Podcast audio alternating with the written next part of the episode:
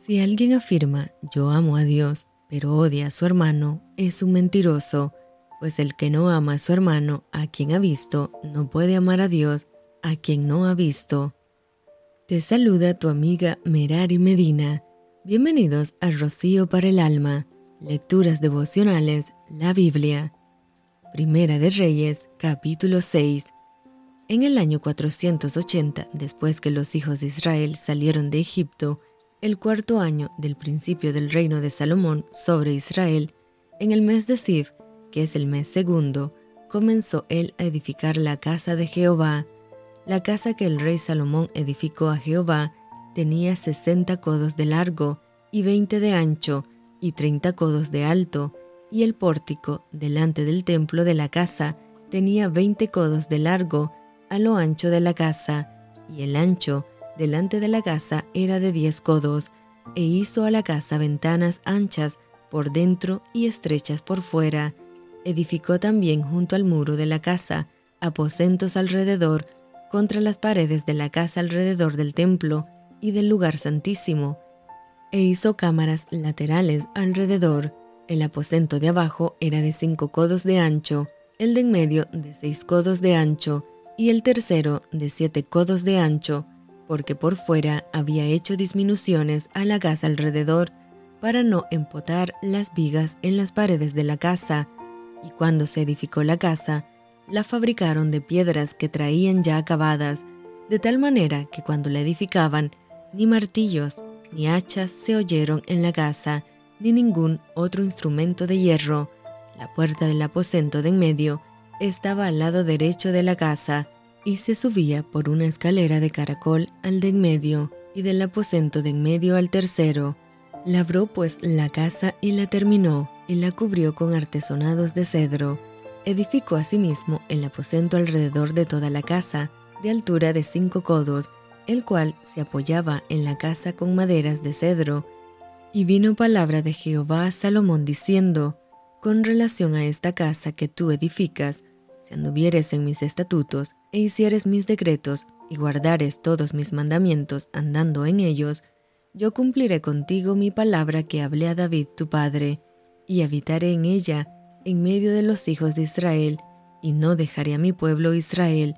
Así pues, Salomón labró la casa y la terminó, y cubrió las paredes de la casa con tablas de cedro, revistiéndola de madera por dentro, desde el suelo de la casa hasta las vigas de la techumbre, cubrió también el pavimento con madera de ciprés. Asimismo, hizo al final de la casa un edificio de veinte codos, de tablas de cedro desde el suelo hasta lo más alto. Así hizo en la casa un aposento que es el lugar santísimo. La casa, esto es, el templo de delante, tenía cuarenta codos, y la casa estaba cubierta de cedro por dentro y tenía entalladuras de calabazas silvestres y de botones de flores.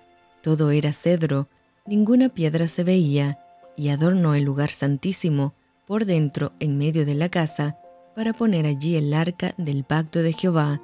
El lugar santísimo estaba en la parte de adentro, el cual tenía veinte codos de largo, veinte de ancho y veinte de altura, y lo cubrió de oro purísimo Asimismo, cubrió de oro el altar de cedro, de manera que Salomón cubrió de oro puro la casa por dentro, y cerró la entrada del santuario con cadenas de oro, y lo cubrió de oro. Cubrió pues de oro toda la casa de arriba abajo, y asimismo cubrió de oro todo el altar que estaba frente al lugar santísimo. Hizo también en el lugar santísimo dos querubines de madera de olivo, cada uno de diez codos de altura, una ala del querubín tenía cinco codos y la otra ala del querubín otros cinco codos, así que había diez codos desde la punta de un ala hasta la punta de la otra.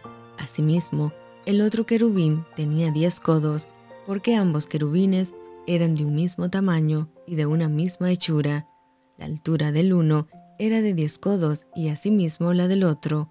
Puso estos querubines dentro de la casa en el lugar santísimo, los cuales extendían sus alas, de modo que el ala de uno tocaba una pared y el ala del otro tocaba la otra pared, y las otras dos alas se tocaban la una a la otra en medio de la casa.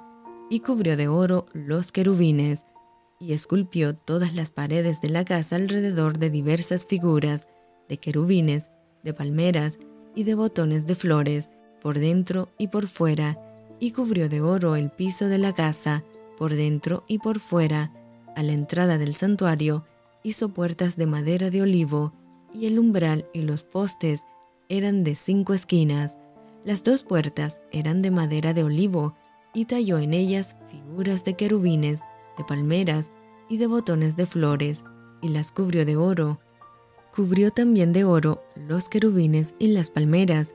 Igualmente hizo a la puerta del templo postes cuadrados de madera de olivo, pero las dos puertas eran de madera de ciprés y las dos hojas de una puerta giraban y las otras dos hojas de la puerta también giraban, y talló en ellas querubines y palmeras y botones de flores, y las cubrió de oro ajustado a las talladuras, y edificó el atrio interior de tres hileras de piedras labradas y de una hilera de vigas de cedro. En el cuarto año, en el mes de Sif, se echaron los cimientos de la casa de Jehová, y en el undécimo año, en el mes de Bul, que es el mes octavo, fue acabada la casa con todas sus dependencias y con todo lo necesario. La edificó pues en siete años. Y esto fue Rocío para el alma. Te envío con mucho cariño, fuertes abrazos tototes y lluvia de bendiciones.